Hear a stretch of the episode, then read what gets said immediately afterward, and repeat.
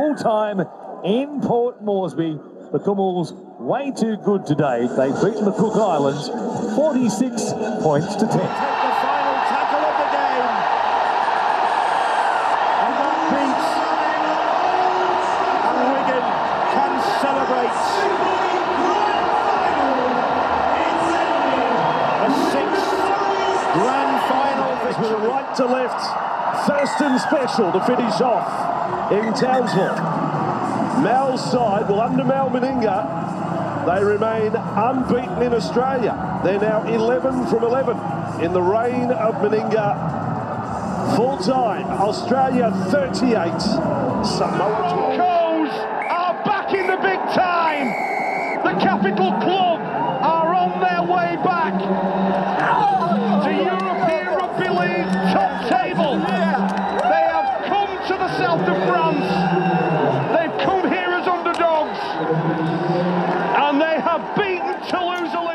Right, welcome to another episode of Rugby League Therapy. Um, as always, we are brought to you by the lovely people at everythingrugbyleague.com. Um, everythingrugbyleague.com has been helping uh, up and coming journalists for a number of years now. And um, I myself have obviously been heavily involved in the, the website over the years and can say that um, if there's anything that they specialize in, um, it's international rugby league. So right now is um, their peak season in terms of um, content.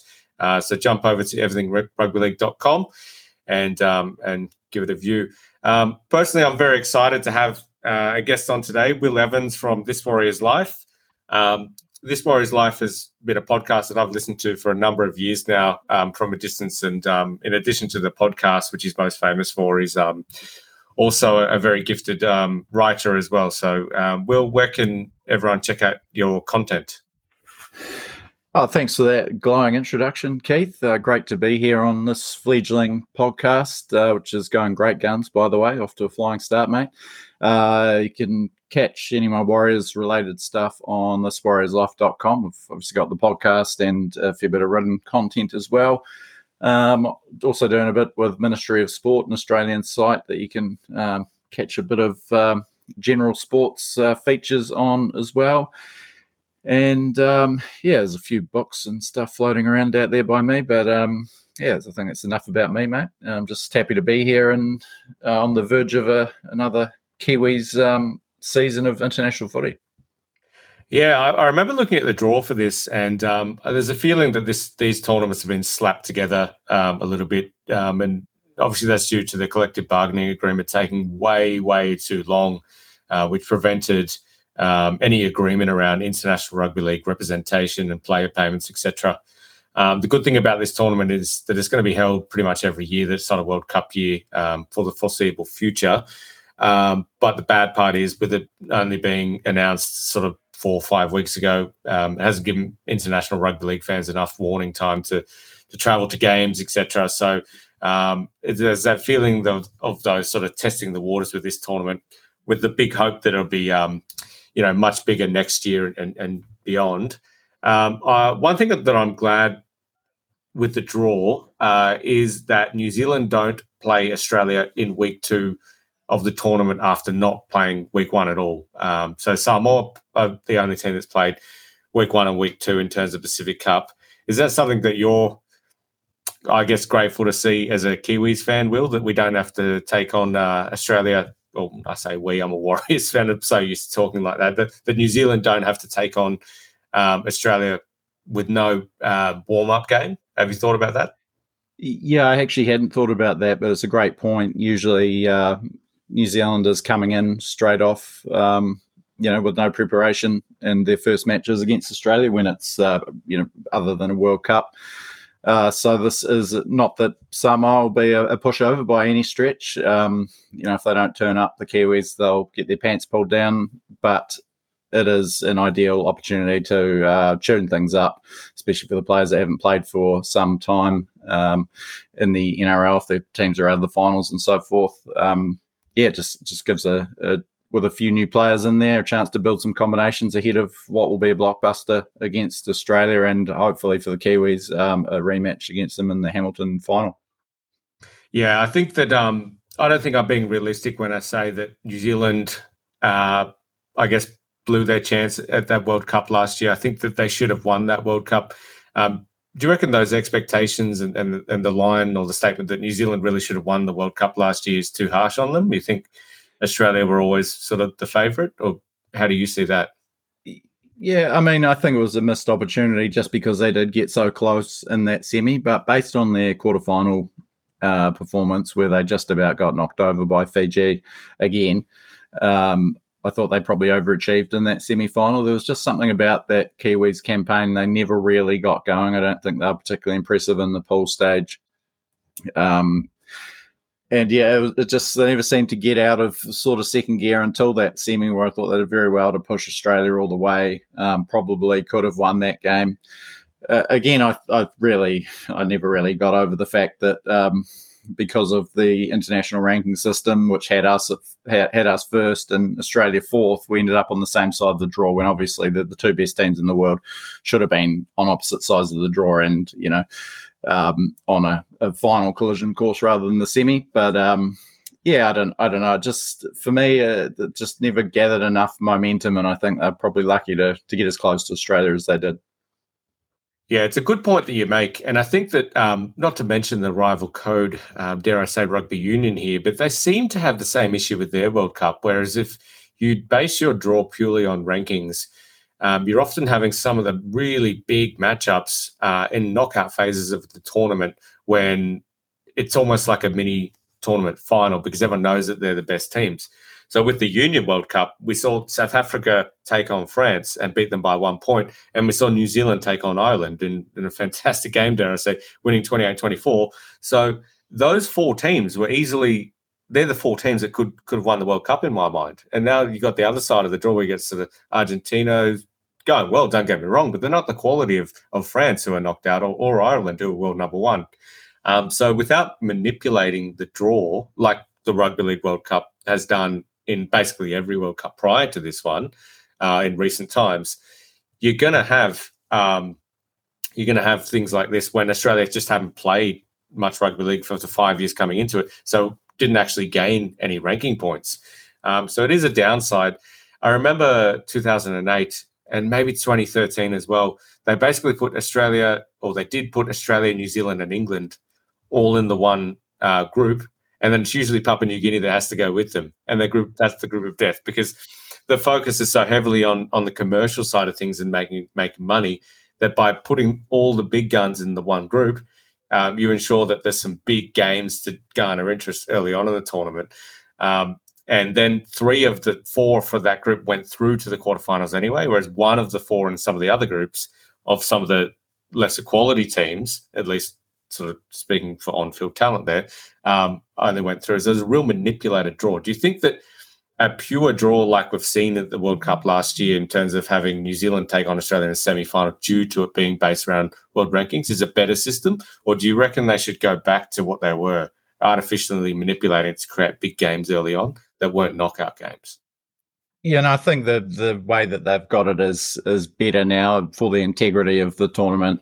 You know, there was you know the 2000 World Cup, obviously one of the great occasions for New Zealand Rugby League, but going back a few weeks, you know, the the way the pools were sorted out, it was uh, it it didn't it gave it a bit of a ramshackle feel. And uh, since then, they've obviously gone the different route. Although usually pooling Australia and England uh, together, um, yeah, I think you know having it the way they did uh, last year was was uh, much more authentic. But again, I think with the full international schedule, which we're finally starting to get again, we'll most likely see you know Australia and New Zealand rank one and two and be on opposite sides of the draw.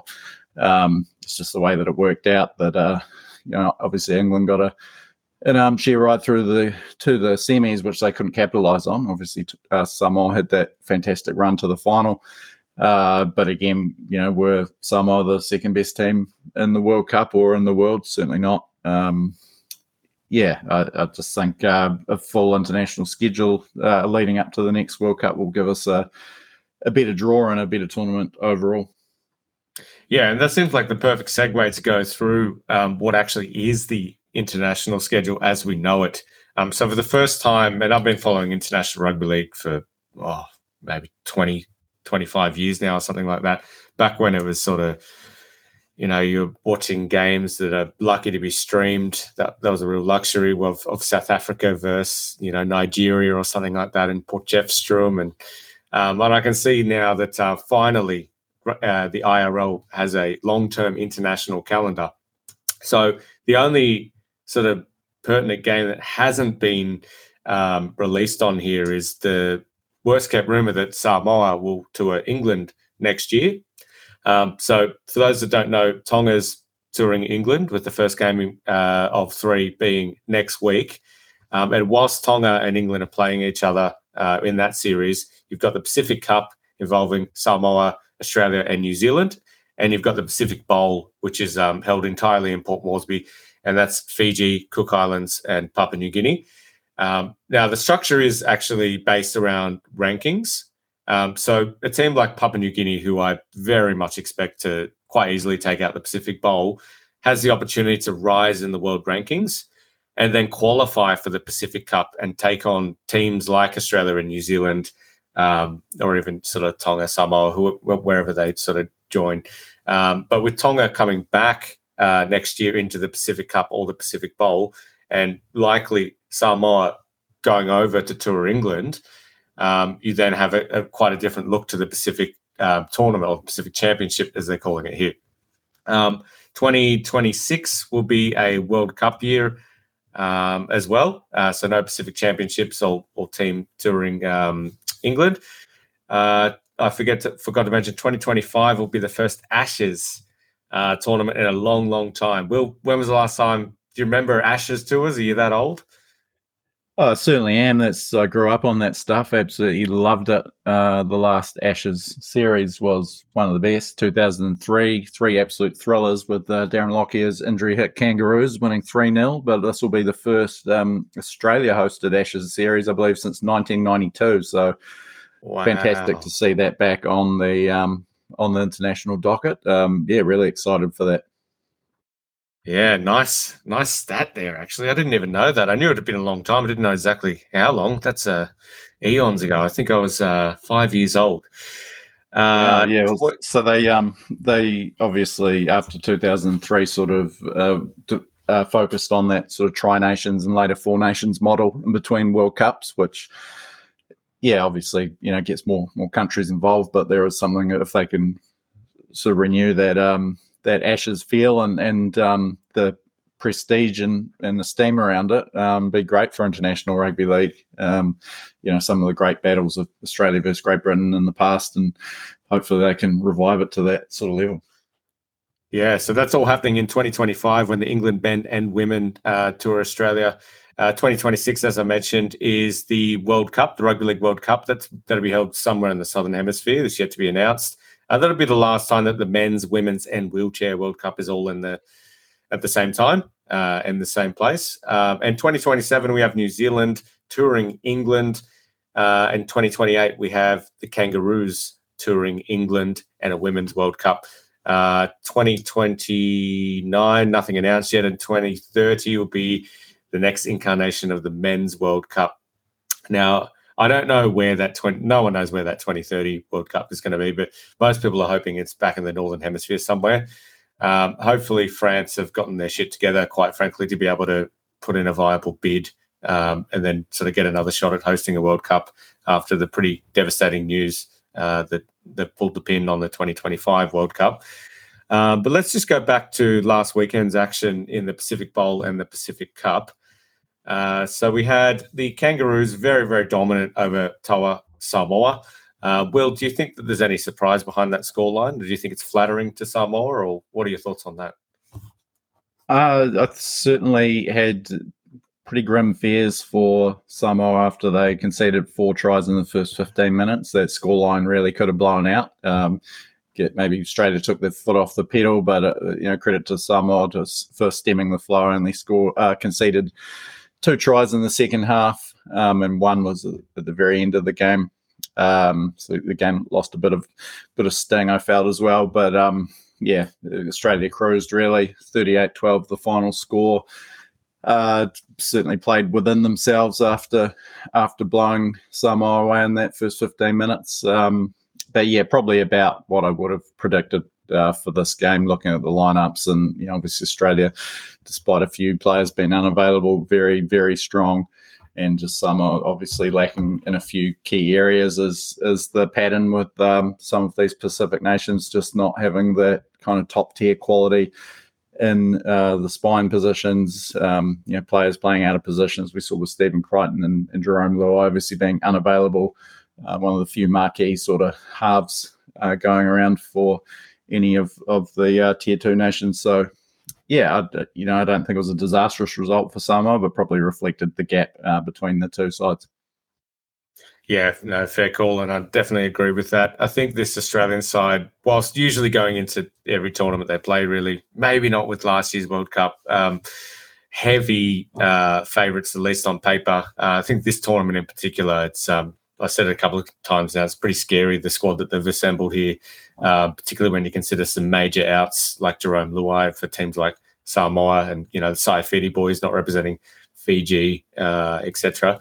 Um, so I think that ironically with this game, my thoughts were that the platform was really laid by Payne Haas and Tino Fa'asuamaleaui, Awe, two players that are touted to uh, potentially switch to Samoa. Um, you know, they may or may not, but um, if that were to happen, it'd certainly be before the next World Cup in 2026. Um, Nelson Solomona being the third one. So I think um, have have you got any standout players on the Samoan side of things? Yeah, look, obviously, I saw Fa'alogo was uh, outstanding on on debut, real live wire. I was still uh, just the way he plays. I was wondering if um, you know perhaps he was better suited to be in the halves uh, with Stephen Crichton, who was a lot more experience at fullback than five eight, maybe. But um, yeah, an eye catching debut and a well beaten side. Uh, he was on an, obvious talking point uh, for Samoa. Um, yeah, uh, probably the only one that that really grabbed the ball by the horns in that um, in that performance. I mean, I wouldn't say anyone played particularly poorly, um, but yeah, no no real m- massive standouts. I didn't feel in that Samoan team, and obviously um, just yeah lacked a bit of uh, experience, direction, and, and quality in in the half. Dejan Arce, obviously a, a good footballer, but uh, wearing the number seven against Australia um, is a bit of a tough ask in a in a team that you know doesn't have a lot of stability and, and experience around uh, around him in the spine. Um, was always going to be a, tough ask for the uh, for the Canterbury junior there. I think he's actually a genuine Victorian junior. Did did I dream that, or have you heard the same thing? Uh, so, uh, Fa'alogo. Um, yeah, I'm not sure yeah. actually um, there'd be a bit of a coup for the Storm. Obviously, not a hell of a lot of uh, genuine Victorian juniors, but yeah, and, and an obvious uh, big off-season talking point of, of how Craig Bellamy fits this uh, sudden, suddenly hot property into um, into his 17. He's certainly can uh, can um, breed a fullback down there. Yeah, I, I could be wrong here, so apologies for anyone listening if I am, but in my mind, he's the fifth genuine Victorian to debut for the Melbourne Storm. Um, I'm not sure, but I'm, I'm, I'm pretty confident about that actually. Um, anyway, look, let's move to the second game uh, that was on the weekend, and that was from Papua New Guinea, uh, where we had the PNG Kumuls very, very dominant over the Cook Islands Aitu, uh, 46 to 10. That game was really never in doubt. Uh, Papua New Guinea ran away with that one. Any surprises there for you, Will, or was it sort of what you expected?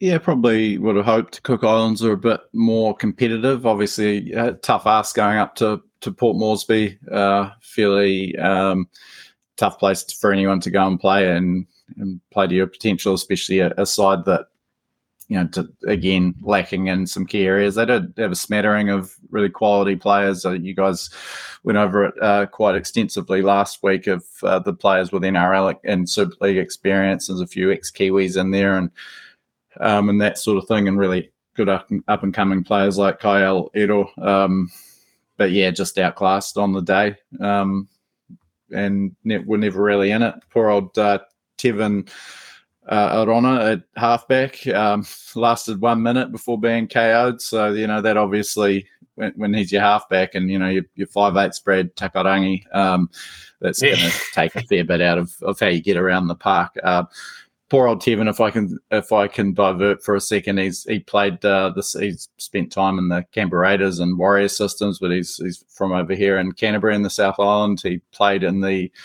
took uh, Hornby Panthers to the grand final and um, and shanked a pretty straightforward penalty goal attempt that would have sent the grand final into extra time. Um, so a heartbreaker for him, and yeah, first time back out on the park, uh, knocked out in the first minute for Cook Islands. So uh, tough couple of months for young Tevin, uh, but lovely young guy, not in the team this week, I imagine, under concussion protocols, bit of a nasty one. Um, but yeah, full, full uh, fair play to the Commonwealths who got away with a very dominant win uh, to the delight of that rabid home crowd that they perpetually get there. Yeah, good good comments there. Um, I said last week uh, when you know in last week's podcast with Lou that the Cook Islands really should have different priorities in this tournament compared to PNG and Fiji, given the Cook Islands uh, will be one of four teams in 2024 um, who basically have a shootout for the remaining places in the uh, Rugby League World Cup 2026. Um, now, those four teams will come from each area of the Rugby League world. We've got Middle East and Africa, can't be Lebanon, so it'd probably be, in my mind, South Africa, maybe Nigeria, probably South Africa, representing uh, Middle East and Africa region. Uh, anyone's game in France, uh, in Europe, but probably France will represent Europe, and the Americas. I'm not sure. Could be Jamaica, could be USA, could be Canada. Uh, could even be Brazil, so that one's anyone's game. But the point is, it can only be the Cook Islands representing the Asia Pacific region because there's no other IRL full members um, that haven't already qualified for the World Cup by making the last World Cup's quarterfinal. So Cook Islands should really be looking to blood young players that are willing to commit uh, to the 2026 cause, uh, whereas PNG and Fiji can basically just go all out in these tournaments with um, you know, the, the goal of boosting their ranking points high enough to be able to get into the, the Pacific Cup and take on teams like Australia and New Zealand uh, next year. Um, so this week we've got a couple of games. Uh, as we touched on briefly, we've got um, the Kangaroos taking on the Kiwis. Uh, that's obviously the big one. That is on the 28th of October. So 28th. Yeah, uh, Saturday, the 28th of October. Uh, is it no? So that's week week three. Uh, sorry, it's the Kiwis taking on Samoa. Uh, my bad. Um, have you got the Kiwis winning that one, or do you think Samoa can cause an upset? Will?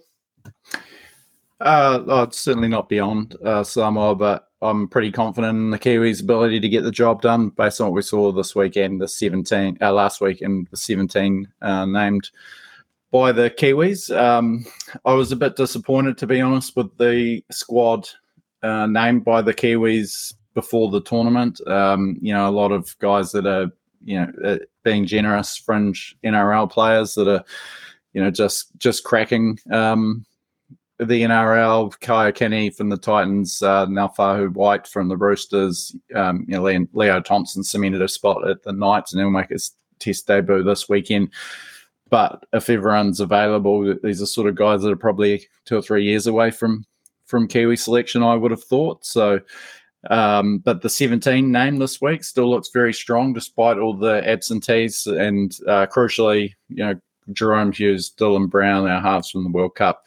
Um, at, hooker again, probably fall into that category, and I'm very, very happy for Fa'amanu Brown to make his uh, Test debut for New Zealand. He's played for Samoa previously, including in the World Cup last year, but um, adding his name to the list of Canterbury products to uh, that being Canterbury New Zealand uh, products to play for New Zealand uh, internationally. Um, Hornby Panthers Junior and and his uh, his career is an interesting one. He's obviously come back from some really uh, difficult career threatening setbacks injury wise. He's been to England and come back and carved out a bit of a niche, bit of a journeyman. He's he's a, played for two clubs this year, and he's off back off to England next year. But yeah, real career highlight for for Nu, who's a, a lovely bloke. Um, but yeah, it does reflect, I guess, uh, that sort of depth in the number nine position. You'd say he's probably fourth string hooker in New Zealand with Brandon Smith, uh, Jeremy Marshall King, and Cody Nikorima not available. But uh, good luck to to Nu Brown this weekend. He's, he's still a quality footballer Um, and yeah, again, a, a step up. I'm sure been wearing the number nine for Samoa if he was available for them instead. So uh, great to see him debuting along with Matt Timoko and uh, Griffin Neame, a West Coaster from down the South Island too, which is great. And uh, Leo Thompson. Another real talking point I'd like to get your thoughts on. Um, there, Keith, is uh, Nicoll-Klokstad uh, named at fullback and Joey Manu at centre, reversing the positions they were at the World Cup. So uh, interesting call from Maguire there. I'm, I'm all for it. I think there it's a better balance for the team. Um, but yeah, any thoughts on that one? Any surprise? Uh, surprise, yes. Um, I don't really have any strong feelings either way. Um, I love Charnze. is is one of my favourite players because he's all heart and effort. Um, I think on balance, probably a stronger approach, but they need to adjust their game plan to get Joey Manu some early ball. Otherwise, not having him in the spine is going to decrease the the effect that he can have on the game. And we saw that when I think it was against Lebanon in the World Cup. I could be wrong. Uh, the Kiwis were looking like a you know a team that could actually lose that game. It was Joey Manu that stepped up and, and set you know two or three tries in a row on a platter and or scored them himself. So they need to adjust their game plan, uh, given that they're playing Joey in the centres because he's probably or he's right up there with their best players. Um, he's the one that could really break a game open. Um, apart from that, I'm really looking forward to seeing Matt Timoko um, I think he's been a standout for Canberra this year and a team that somehow scraped into the top eight, uh, but looked lackluster for basically half a year. Have you got any thoughts on Matt Timoko? Yeah, big fan of his. Um, yeah, I love watching him play for the Raiders. I thought he was very unlucky not to uh, get a call up for the World Cup last year, um, and uh, stoked for him to to be picked. Could be a, a, Kiwi for the better part of the next decade if um, if he carries on this trajectory and just that kind of game breaker. Um, obviously, we've got one on the other side with Joey Manu playing centre, but um, yeah, that's pretty fearsome um, pair of players to uh, line up in the centres. Um, and you know, I'm, I'm sure Mulitalo and, and Jamayne Isaako will, will benefit from having those guys inside them as well. Um, excited for James Fisher Harris, new Kiwis captain um, in a typically strong um, front row or prop uh, rotation. Moses Leota, obviously the two Penrith premiership winners, and then you know still got Nelson so Solomona and Neame and Leo Thompson coming off the bench with Joe Tapine at lock. So uh, very strong packet. Yeah, it does look like a pretty formidable um, 17 named by Michael Maguire, the potential New South Wales coach. Um, if you did want to um, have a little chat about that at some point because there's obviously um, a fair bit of interest you know, drummed up by those uh, news stories. I'm not a fan. Not a fan. No.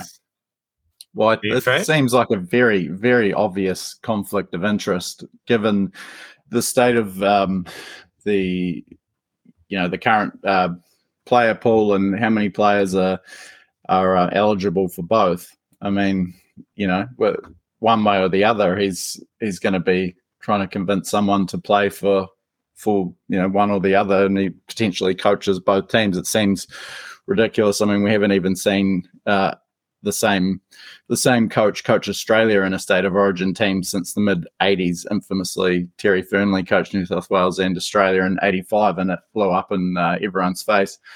And yeah, I just can't I just can't imagine a situation where I, I, I can't imagine New South Wales Rugby League would, you know, allow Maguire to, to continue. That seems ludicrous. I mean, um, and I don't know if it's in New Zealand Rugby League's best interests either. So yeah, it's an interesting scenario. Be uh, very, very keen to see how it plays out. But yeah, not a not a uh, big fan of it all as much as I like Michael Maguire and um, admire what he has done during his tenure with the Kiwis, but doesn't sit very well with me at all.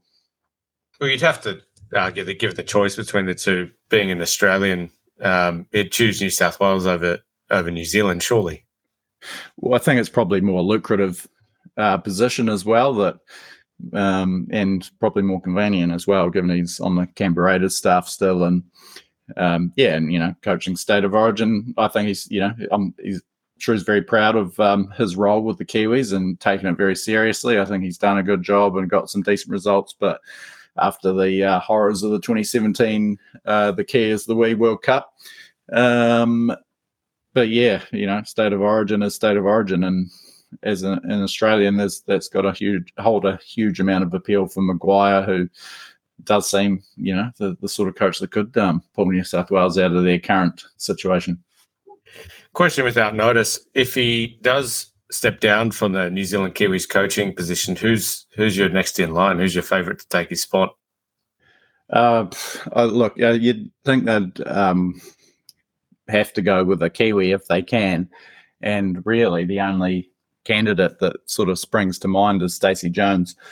Um, who I think would do a good job, and he's you know obviously got a long history as a Warriors coach, as a, a successful lower grade coach in the NYC New South Wales Cup, and a lot of experience around the NRL squad. Obviously, that caretaker role has a lot of respect.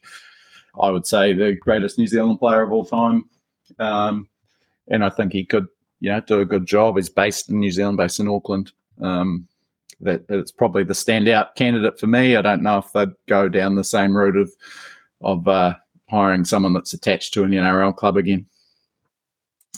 Yeah, as, obviously, as way way too yeah. early for Benji Marshall, who's the only Kiwi NRL coach, I think, at the moment.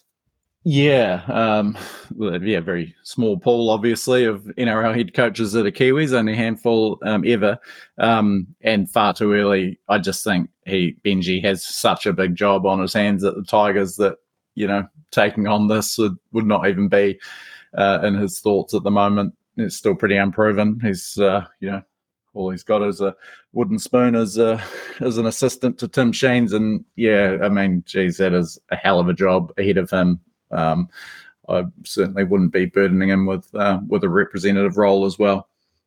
Yeah, I can see one day him taking the reins of the Kiwis, though probably not the same time as coaching the NRL, but you can see the passion he has for the black jersey, yeah, uh, and the haka, and you know, you just see him just tingling on the TV when he talks about doing the haka.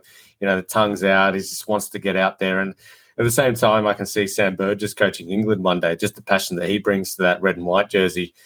Um, special mentioned, uh, there is a, another Super League coach of Kiwi uh, of Kiwi nationality, I think.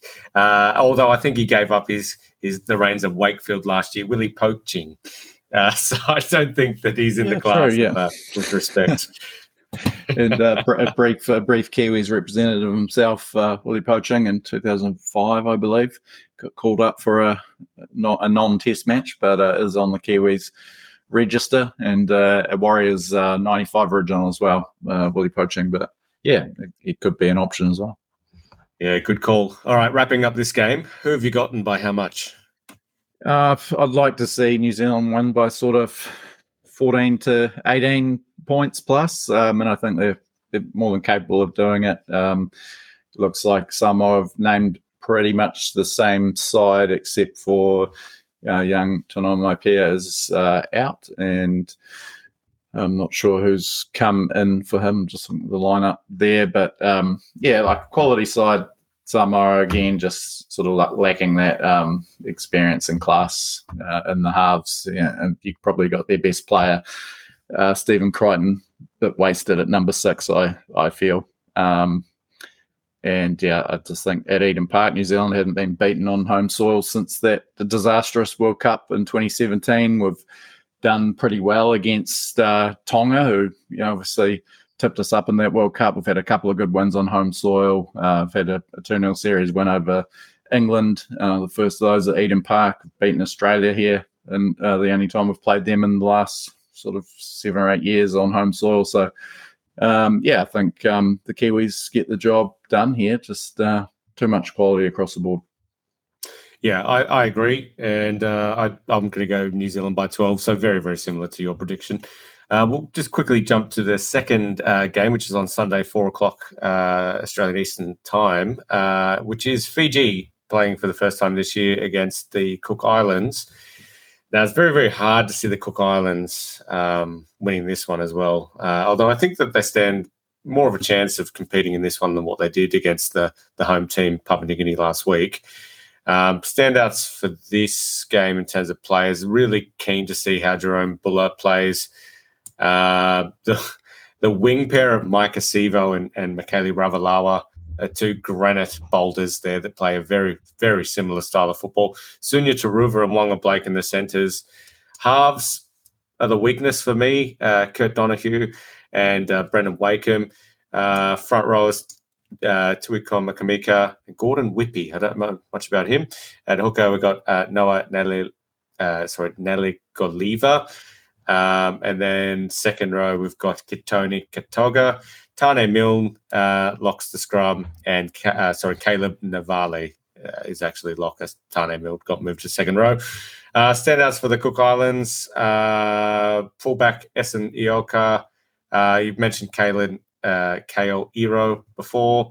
Stephen Marsters, Brad Takairangi, Esan Marsters, David Moala, um, Zane Tetevano, Pride Petterson-Robati. So there's a few names in here. Do you give the cookies a chance in this one?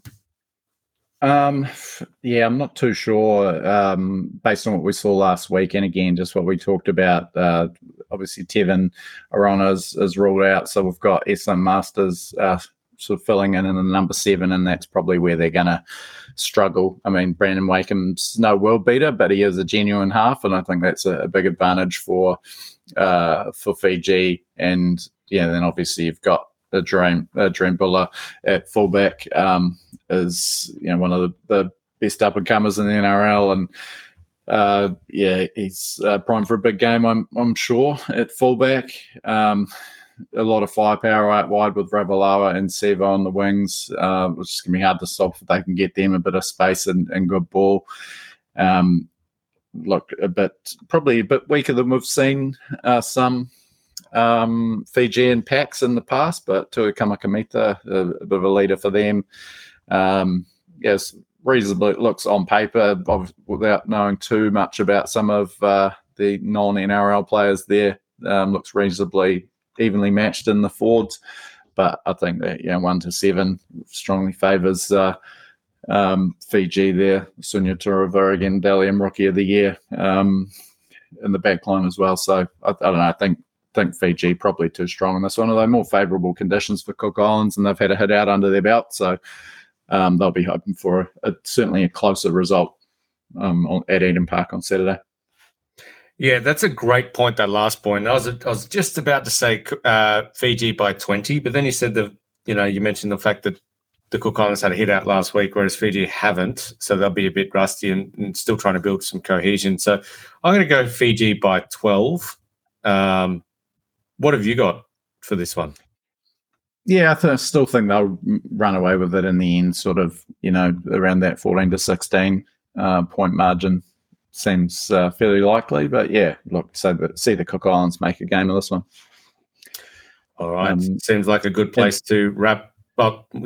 Well, I, I was uh, just I was just quite keen to mention the, uh, which I don't know that you'll get the coverage of it in Australia, but it's on Sky over here, and obviously, if you're at the at Eden Park, it is a it is a uh, a big day of footy. There, the Kiwis A uh, lineup is taking on Tonga A, um, and some really exciting players, but uh, particularly from a, a, Warriors fans perspective, but. Uh, plenty from around the NRL as well, sort of fringe or, or young players. Um, among the highlights in the New Zealand, uh, the Kiwis A squad, Rocco Berry, um, also Kalani Going, who made his debut late in the season, uh, Asu Kepaoa from the Tigers, um, Jacob Laban, another young uh, Warriors prospect, Ali Leiataua, the who had such a, a, strong debut against Canberra before getting injured and then came back really strongly in New South Wales Cup, a big contender for a first grade spot. Uh, Paul Roache, another know debutant for the Warriors this year.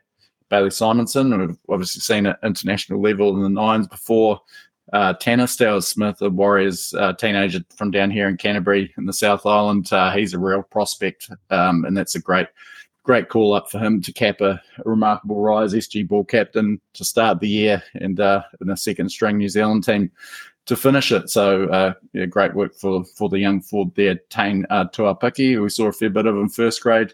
Exciting product, and uh, William Warbrick, the um, rugby union sevens convert who had a cracking rookie season for the Storm this year. He gets a run too. So I think a good initiative, I think, too, from New Zealand Rugby League to sort of, you know, when, when a lot of these guys are dual eligible for uh, Pacific Island teams to sort of give them some recognition and a meaningful uh, game of footy in the black and white jersey to sort of say you're on our radar. We, you know, we value what you're you're doing out there in the NRL, and you know, here's a, a representative call up, and hopefully see you in the full full fledged Kiwis one day.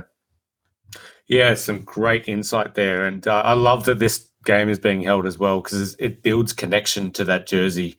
Um, at a time where you know New Zealand in particular would feel pressure to name um, players in their squad that aren't quite ready for the black jersey, but just to get ahead of you know ones that are eligible to play state of origin at the same time. I've long felt that New Zealand and to a lesser degree England, but mainly New Zealand, are really shafted by the current eligibility rules.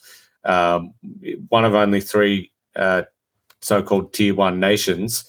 Um, once you play for New Zealand, you you can't play state of origin, or you, because you're not eligible for Australia. That is.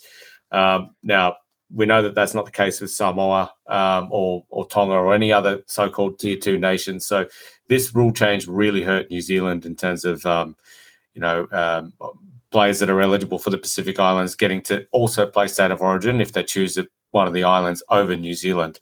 Do you think that the rule should be the same for New Zealand as it is for Samoa and Tonga, or tightened up for Samoa and Tonga?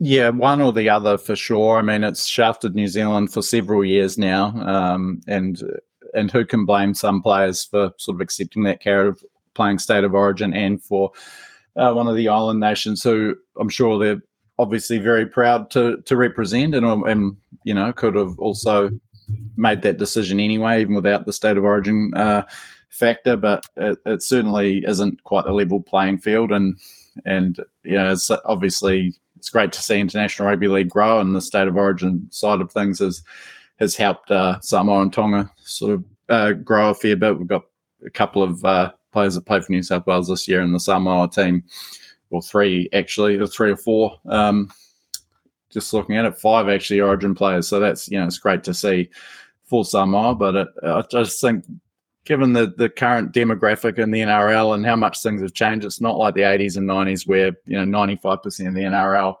were eligible for state of origin and Australia only. I mean, we've got so many Kiwis that are dual eligible. I'm not certainly not suggesting you tweak the rules, keep them the same, where you have to have you know lived in lived in Australia before you would turn 13 or whatever it is uh, for these dual eligible players, but that would certainly open up um, things for a few a few New Zealanders that are very proud of their Kiwis heritage, but also might want to play state of origin and you know might keep help keep a few uh, guys in a black and white jersey. You know, we might have seen guys like Valentine Holmes or Kalyn Ponga play for New Zealand as well as their state.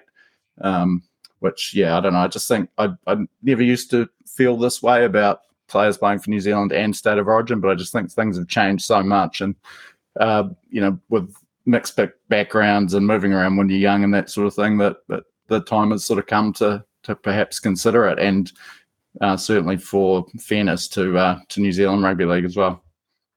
Yeah, I think given the unique landscape that is international rugby league, where all the players are essentially drawn from two competitions really, the English Super League and the and the NRL. I don't think that we can tighten the eligibility rules without allowing Australia to really hoard almost all the talent, and you'd kill all the progress that's happened with with Tonga and Samoa in particular. I think Fiji and Papua New Guinea uh, could survive because they are fielding genuine homegrown um, uh, homegrown players, um, maybe not necessarily coming through the ranks of the Kaiviti Silktails, for example, or the PNG Hunters, although some of them are, um, but still sort of born and raised in Papua New Guinea and Fiji, whereas um, Samoa and Tonga and the Cook Islands are, almost solely relying on their diaspora. Um, so you'd kill that off, basically. So I'm in favor of uh, applying the same rules that you apply to Samoa and Tonga, apply it to New Zealand and England it's not like Sam Burgess could then represent New South Wales. Um, so people think that you know yeah. you're going to have sort of those real sort of real New Zealand born, raised, never lived in Australia players all of a sudden playing for New South Wales and Queensland. That that won't happen. The Shaun Johnsons of the world won't be eligible to turn out and play state of origin because they didn't reside in Australia prior to the age of 13. Um, but the current situation is really only affecting New Zealand. It's it's sort of benefiting everyone else. Um, and you could argue England, as I said, but it's just not really an issue besides Victor Radley. So I think something definitely needs to change in that department because right now it's really unfair um, to the Kiwis in my mind. Yeah, absolutely. And you know, we're already sort of fighting a, a battle, I guess. And my you know, my allegiances uh, lie with New Zealand. I certainly don't begrudge anyone playing for who they want to represent. As far as uh, players switching to to Tonga or Samoa from even after representing New Zealand, but you know, we've lost sort of the best years of of the international careers of the likes of Adam Fonua-Blake and Jason Taumalolo after they uh, started their international careers with with New Zealand, we're seeing it now. Dallin Watene-Zelezniak looking likely to switch to Tonga when he's um, playing the best football of his career. Um, so you know we're already sort of losing players through that avenue of international rugby league, and and then you know without the with the also the handicap of um, you know players being forced to decide to play for New Zealand or represent in state of origin as well. So yeah, I mean uh, it, it, has uh, irked me for several years, I guess, since that's the sort of international rugby league revolution started with the 2017 World Cup. It has uh, it has nagged away at me that um that you know New Zealand are really the ones getting shafted. Yeah, any chance of getting Reece Walsh before he went back to the Broncos and set the competition on fire? I'm talking about when he was with the Warriors. Any chance of him turning out in a Kiwis jersey uh, was prevented from happening by that rule, in my opinion um, because I've skeptically thought for a long time now these players aren't choosing the Kangaroos jersey, even though they'll come out and say my connections with Australia or you know res- uh, resonate with Australia, and that is true. That often that's even born in Australia. Don't get me wrong, but they're not choosing the Kangaroos jersey. They're choosing the Queensland jersey, you know, the New South Wales jersey. And every game you play in those um, comes with not just thirty thousand dollars per game, but it also comes with a hard to quantify uh, rise in your NRL salary as a knock on effect because signing a state of origin player is a big thing for clubs. Um, so they're no doubt going to inflate their, their salary by playing state of origin. And on top of that, there's still built in bonuses in a lot of contracts that says if you do play representative football in the origin arena, you get it, you know, X amount more. So I don't blame them financially, but the part that irks me is don't claim that you're choosing the Kangaroos jersey over the New Zealand jersey because you're choosing the Queensland or New South Wales jersey over the Kiwis jersey. Uh, it's not like for like when comparing it. And Kalyn Ponga proved that to me when he said that if I were to convert to rugby union, I'd turn out in an All Blacks jersey. Um, have yeah, you got any thoughts on that? Yeah, no, I totally get that, and and you know, just state of origin is such a juggernaut, and and uh, is just held on such a pedestal that I and I don't begrudge um, the players for choosing Origin over New Zealand or whoever. Um, but yeah, um, yeah, I, I, certainly take your point that that some of these players uh, play up the fact that you know they'd rather play for for Australia. James Tamou is, is probably the the most prime example. I mean, you know, for all intents and purposes, he was a Kiwi. Um, but the opportunity to play for New South Wales, um, you know, pushed them towards the uh, towards the Kangaroos for sure. I mean, I'm I'm Queensland born, um, but obviously grew up in in New Zealand. Um, if I had any talent whatsoever and and had been had the option to choose, I mean, I was such a big Queensland Origin fan when I was younger that you know I probably would have chosen to play uh, State of Origin. Um, even though you know Kiwi uh, Kiwi down to the core. It's um, you know, it's just the the hold that State of Origin has on on uh, the hearts and minds of of rugby league players and fans and, and everything. So yeah, I don't know. I just think there is a bit of a, a, a time for for change because um, it certainly favours Australia and um, and disadvantages New Zealand. Yeah, and Brad Thorn, the great Brad Thorn, probably another good example. But um, that seems like a good place to end our international rugby league talk. So we're going to finish uh, up the podcast with some expansion talk. I think that the off season's a fantastic time to be able to talk um, NRL expansion um, without sort of like the distraction of of the current NRL season, um, you know, clouding everything. So. Um, I'm going to narrow this discussion down to the four teams that are viable options i.e., they have some semblance of demand and financial backing and could happen.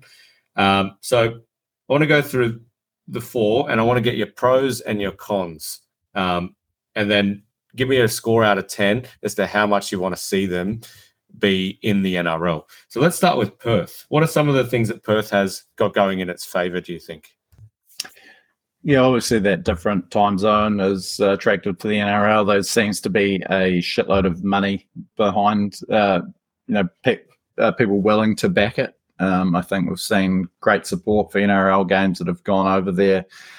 Um, and I think the the Western Reds back in the mid '90s were a bit of a victim of circumstance. Obviously, you know, a month into their debut season, the whole Super League war blew up, and, and they were on hiding to nothing uh, before being a bit of a victim of the um, peace deal that formed the NRL. So, yeah, I think it's it is time for them to come back. So a bit of a Melbourne Storm type thing where there's there's not a lot of Western Australian juniors around, and it would be very much uh, made up of, of imports, but. Um, just a strong, um, you know, New Zealand expat uh, population over there, and and probably I'm, I'm assuming a lot of people from the eastern states live in Perth, and I, I just think that people would uh, get behind it. Um, I would quite like to see a, a Perth team. Wouldn't necessarily be my first choice, but um, I could, yeah, just uh, as a rugby league fan, it um, ticks a few boxes for me as um, as far as um, piquing my interest. Yeah, for me, just yeah. to add on to it, um, I think that the juniors aren't as big of an issue as what you might think because they do actually have 4,000 registered rugby league players. And that's come down since the Western Reds when they had a real boom in, in demand for kids to play it. So I think that in terms of setting up shop in a brand new rugby league area, or relative, I know they've had a team, but you get what I'm where I'm going with that. I think Perth are one of the stronger choices in terms of the registered rugby league player numbers there. Um, I think that the yeah, as you said, they've got the time zone thing going for them. Where you know Saturday night here in Sydney, we can watch a live nine thirty game, which is still only seven thirty in Perth, which is absolutely perfect to expand the value of the Super Saturday, uh, and that's a product that is the flagship uh, product for Fox League is Super Saturday. So imagine being able to add another game onto that um, and just have this extravaganza of of NRL in the one day every second week or something like that.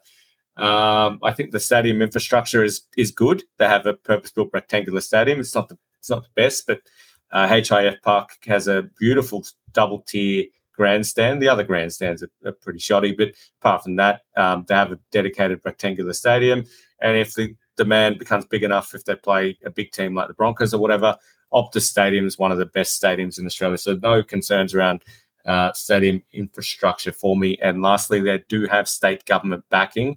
Uh, so their state government met with Peter V'landys, obviously the ARLC commissioner, and said that they are prepared to back them in a lot of contra in terms around marketing, promotion, tourism, um, and even consider financially backing the team to to a certain degree. So they've got a lot going for them. Are there any downsides to Perth that you can think of? Though? Um, I guess the travel factor and and uh, the fact that it's not a you know rugby league heartland are, are probably the two that spring to mind. But uh, for me, they're they're you know they're not they don't overshadow the um, the positives. And another, um, and this might be just you know a bit of a chip in the shoulder kind of thing, but every other major competition in Australia, including the NBL and, and the A League, and obviously the the AFL, they've, got teams in you know, Western Australia, South Australia, Victoria, Queensland, New South Wales, and, and a couple of them have New Zealand teams as well. You know, New Ze- uh, the NRL is is restricted to one team in Auckland and then just a- across the eastern seaboard. So I think it just um, does make a bit of a statement, and it is. I can imagine that side of things being a real um, feather in the cap for Peter V'landys and NRL. Just you know, actually having a bit more of a footprint um, in another state and and um, yeah, further across the country. Yeah, I agree. The downsides for me, and I know I just touched on the the player numbers, registered player numbers around four thousand, but the the golf and talent and experience is is quite large. So I think that they would need to mimic what the New Zealand Warriors currently do and invest in having SG Ball team, Harold Matthews team, Jersey Flegg team, and a New South Wales or Queensland Cup team um, otherwise, the, you know, you're not, just not going to be able to compete once they finally come through to the NRL. So I think that it would need all five grades, similar to what the New Zealand Warriors have. Uh, travel, yeah, you're right. It's also uh, it's a huge disadvantage, uh, particularly when you're crossing time zone. It will create a very, very large um, away game uh, against the Warriors when they play there, and, and vice versa. The Warriors traveling to Perth. That'll be one of the longest, well, pretty much the longest road trip in in rugby league, or will be. I remember when Manly used to move their game against the Warriors um, to Perth. I used to thought that that's pretty dodgy. That shouldn't have been allowed. Of course, they're going to beat us. We're going to fall asleep. It's past midnight by the time you know that game finishes. So the travel's a factor, uh, but not one that can't be overcome. And I love your point where you know these are the, the downsides technically, but they're not weighted anywhere near like the upsides. Um, what score out of ten for desire to see it happen? Do you reckon you have for Perth? Yeah, I think around the seven point five to eight mark. Um, I could certainly get behind a, a Perth-based team for sure. Yeah, I'm going to give them a nine. I really want to see um, the credibility of the National Rugby League uh, really enhanced by having a team in Western Australia because I can't see it happening in Adelaide anytime soon. Uh, we'll move on to the next uh, viable team or realistic team, which is Brisbane Easts. Uh, so this is the the bid run by Shane Richardson that lost out to uh, Redcliffe uh, when they became the 17th team. we'll start with the upsides of Brisbane East, who I think might go under the Firehawks if they got to the NRL, if I'm correct. Yeah, I can't say I care for the name, but um, there is a few few positive uh, aspects to you know having a, um, a Brisbane Tigers back team. I guess a lot of the same strengths as the Dolphins. They've got a lot of history with uh, with East Tigers or Brisbane Tigers as they're known now, and um, you know that sort of infrastructure and, and backing already uh, all ready to go. Um, you know, it is uh, Brisbane obviously is a, a mecca for rugby league. Um, I think it, my preference would be for them to be sort of, you know, if they were to come in the 19th or 20th team, um, another, you know, for the fourth, uh, third straight expansion team to be just based in that little pocket of southeast Queensland would be a bit of a fizzer, I think, as far as um, you know expansion and inverted commas when uh, you know you're seeing the AFL at the same time going to Tasmania for the first time, and their previous teams were you know solidifying their presence in Queensland, New South Wales. That a, a fourth team in southeast Queensland would, you know, that, that just wouldn't quite have the same impact. But um, yeah, there's a, a, fair bit to to like uh, about the Brisbane Tigers. Um, bid, but yeah, I haven't thought too deeply about them. Um, probably been more focusing on the the further flung places. But what's your what's your feeling on those on the on the Brisbane Tigers? I think it's a safe it's a safe choice. It's a choice that I desperately do not want to see happen. Um, with respect, um, but I guess if we're talking about the the pros of this bid, is that they are extremely well funded. I think they've got up to hundred billion dollars in assets and liquidity as well. Um, and uh, they're very serious about their bid. I, I, saw on LinkedIn that they have they're currently hiring social uh, media and, and, marketing manager, and um, yeah, so they're actually looking to have full time employees despite just being a bid. Um, the juniors won't be an issue. They probably come with the strongest juniors of any of the bids, um, any of the four bids that we're talking about here.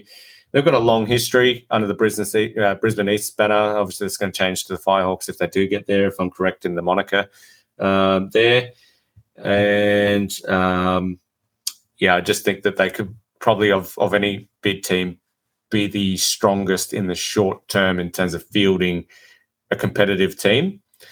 Um, and I guess you could argue that it'll strengthen state of origin, which, you know, if you want to, we just sort of spent, you know, 10 minutes bagging the effect of state of origin. But if you uh, are talking commercially, um, the NRL desperately needs to hold on to the revenue um, that the future state of origin competitions will, will generate. And having another Queensland team in there will ensure that Queensland are able to have more NRL players because right now they have less eligible than New Zealand do, and they've got exponentially less than New South Wales do. But um, not a fan. Um, desire to see this happen. I'm going to give it a two. How about you?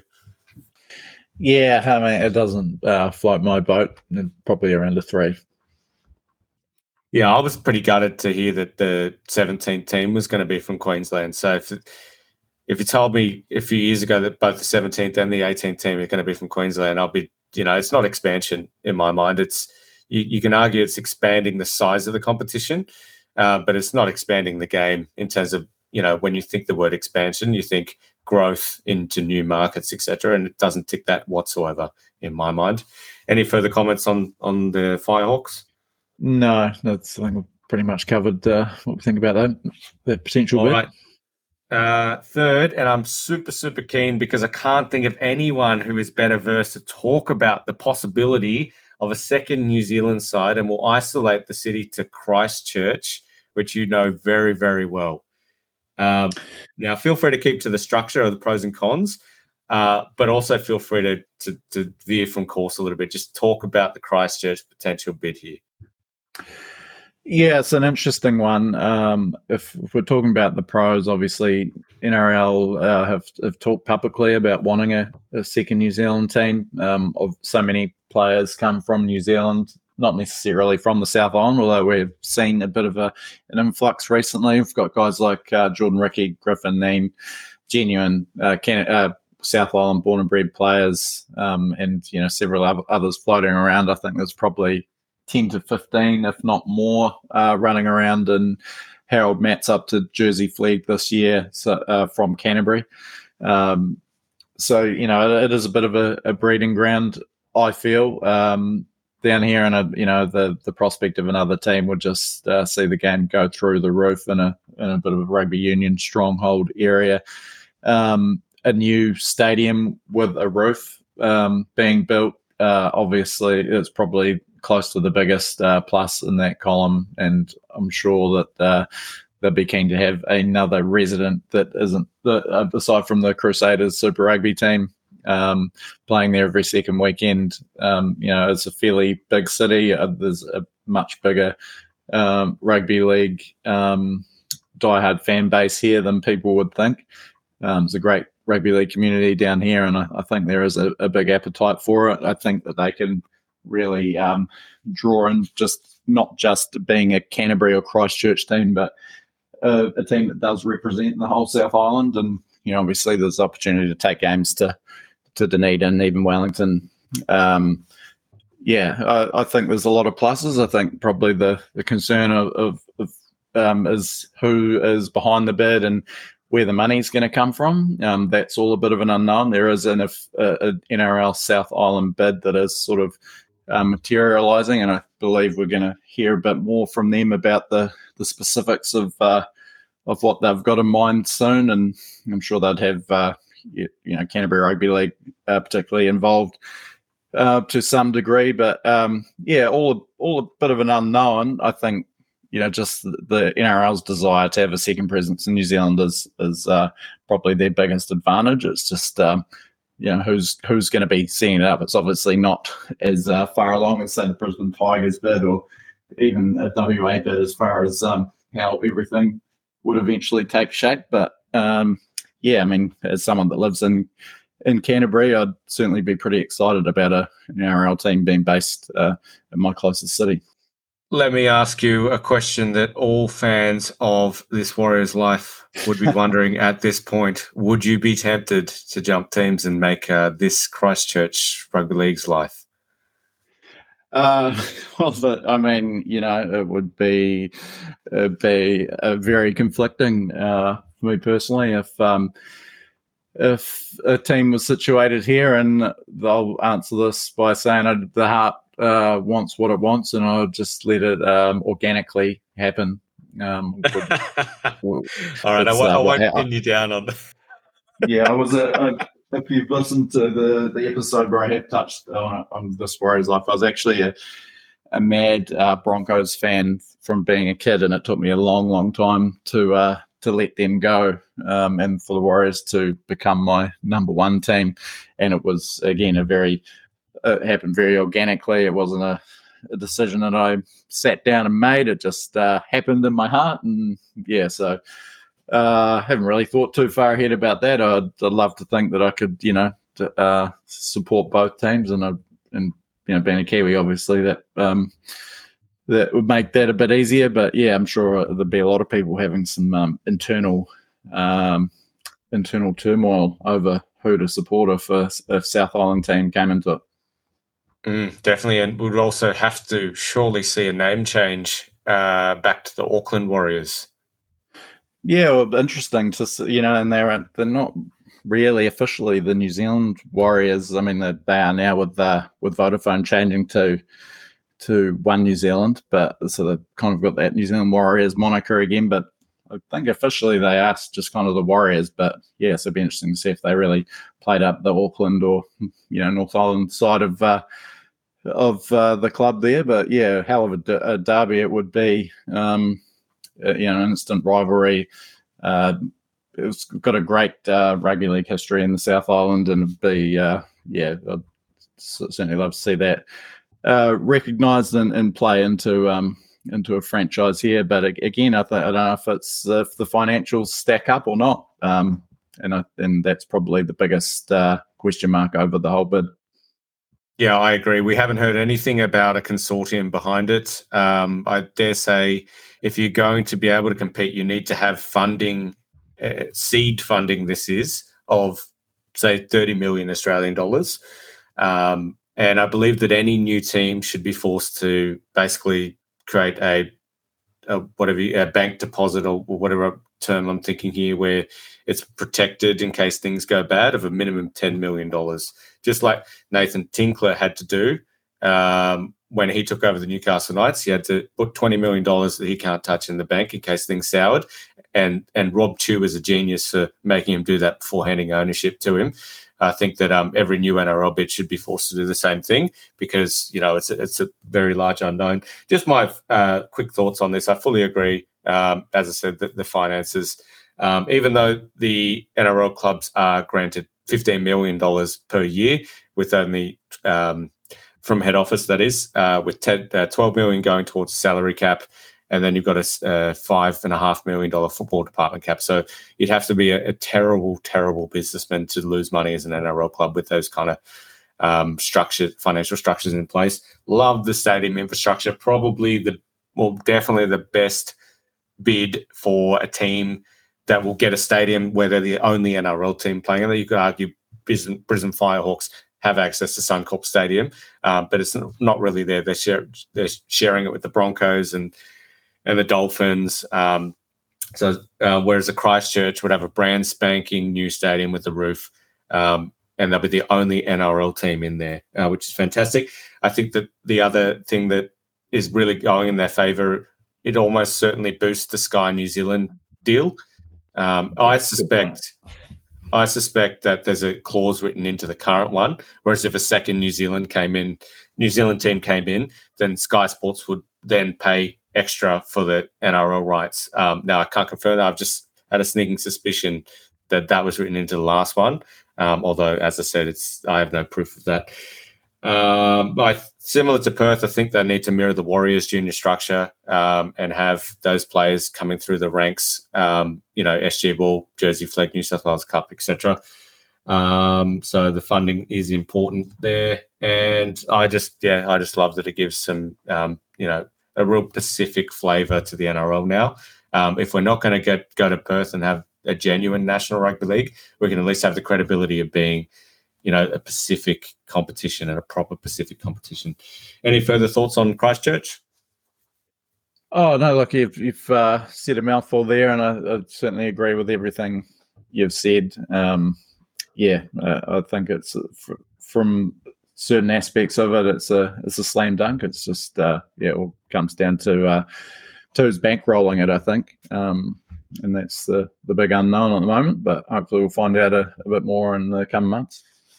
Yeah, which seems like a great segue uh, because New Zealand, the, the, language that was coming out of particularly Andrew Abdo 18 months ago, two years ago, around a second New Zealand team, was the same kind of language that is now coming towards this fourth bid, which is Papua New Guinea.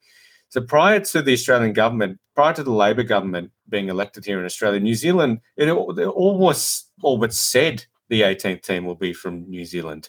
Uh, but now that the Australian government is very, very keen to see a Papua New Guinean team as the 18th team and literally bankroll it, um, all talk of New Zealand seems to have ceased and been replaced. And there's rumours going around today that Papua New Guinea have been given the green light for the 18th team.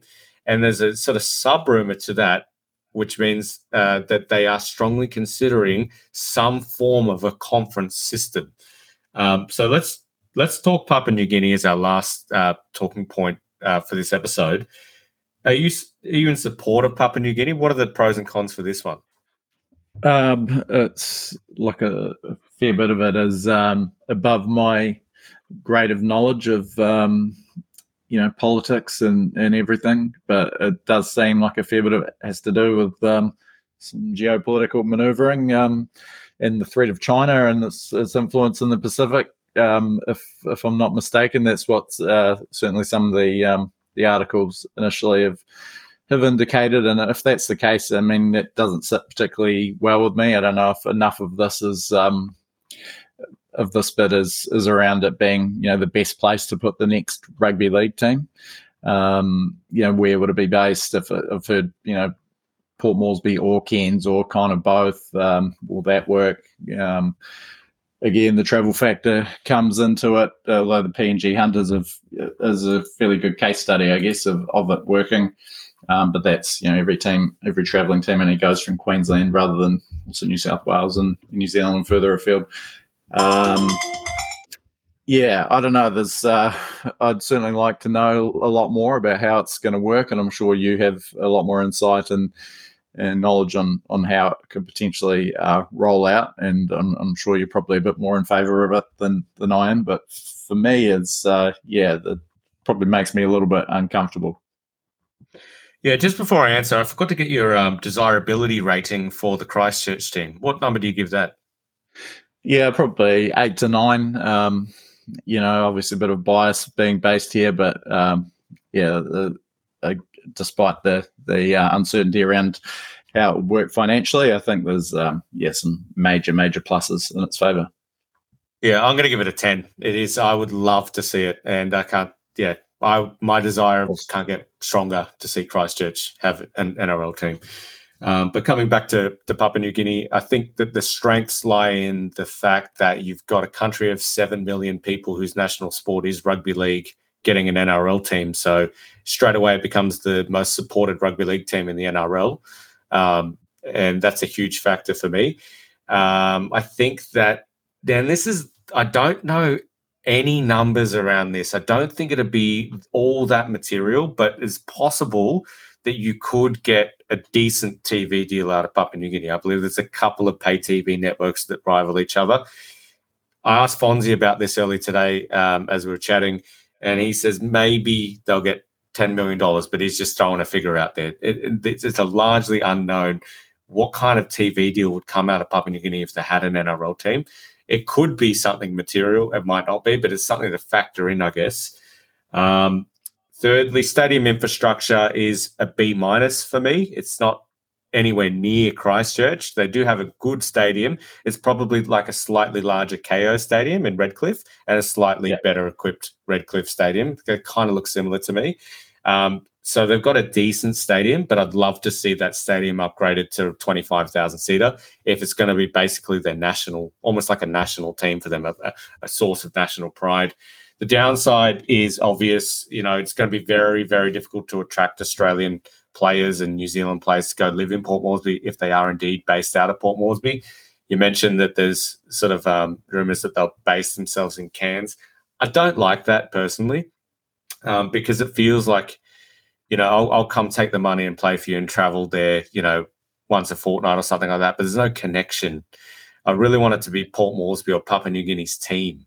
Um, so if they have to borderline build a Olympic village around that stadium for like they do in, in, in many Olympics for security purposes, then you know I think the Papua New Guinea government have basically said that we're prepared to pay whatever it takes to make this work. So that might be an option there. Um, Santos, um, very big and heavily invested uh, in Papua New Guinea as a mining magnet. They're, they're, sponsoring rights of that stadium, whose real name is the National Football Stadium. It's called Santos Stadium right now. A lot of mining money. So there's no concerns around finances for this bid whatsoever for me because the Australian government has committed to paying minimum $20 million per year across um, a minimum of 10 years for this to work. So there's no risk of this team falling over due to finances, and that's one of their key strengths. Um, junior systems, I know the Australian government has committed five and a half million dollars, I think, per annum or something like that, um, to rugby league pathways in Papua New Guinea at the moment. So to make sure that they're actually developing their own referees of a high quality to be able to referee games, uh, genuine pathways to make sure that there's fields that are mown, uh, mowed and, and lines that are sort of all that kind of stuff. So funding, there's a hell of a lot of funding for this. Um, I don't like that it's jumped ahead of that second New Zealand team, um, I, but I'd give this in my score an eight for desirability. How about you? Yeah, I'm probably still hovering around a five um, to, until I sort of find out more about how it would work, whether it would be you know situated exclusively in Port Moresby or uh, sort of a piecemeal, uh, you know, co-hosted by Cairns. Um, yeah, just uncertainty around being able to lower. No, it's not just getting players there. You know, the whole family has to relocate to this. Uh, and I know a lot of people, Australian families, probably do live in Port Moresby for for work. Um, and it's up in that scheme of things, it's probably um, no different to that. But it, yeah, but it does, um, yeah, it does. It does seem like a there's a, a lot to um, lot to take in, and and just how that first squad would look. I mean, if it's if it's mostly made up of Papua New Guinea based players, uh, certainly um, have fears for their competitiveness in a, in a NRL competition. Um, if they can't get, you know, saw the criticism around the Dolphins um, initial squad because they couldn't get marquee players. Obviously, they're a lot more competitive than everyone thought, and that you know, there's a whole bunch of Origin and, and international reps in that squad.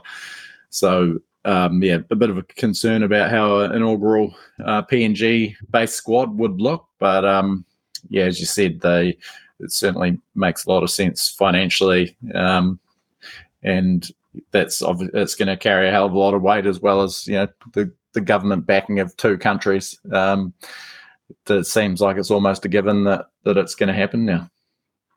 Yeah, I, I, I, think 2026 is too early, and that's the year that I'm hearing. I think that's way too early, especially mm. for Papua New Guinea. I think any new team should be 2027 onwards. We need to learn from the Dolphin squad, uh, but particularly Papua New Guinea here. It's going to take a lot more groundwork to get up and running.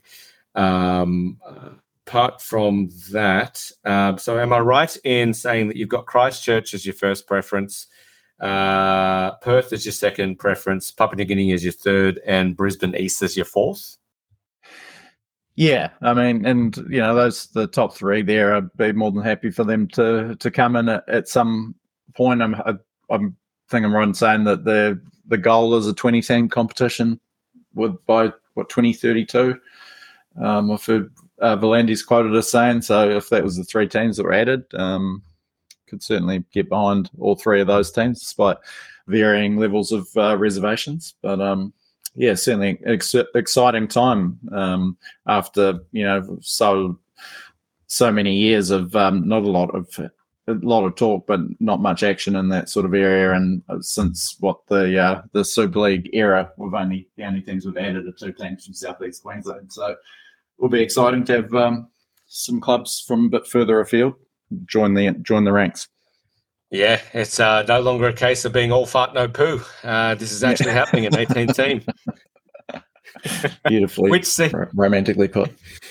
Which seems like a great place to leave it. And as always, everyone listening, we'll see you on the other side.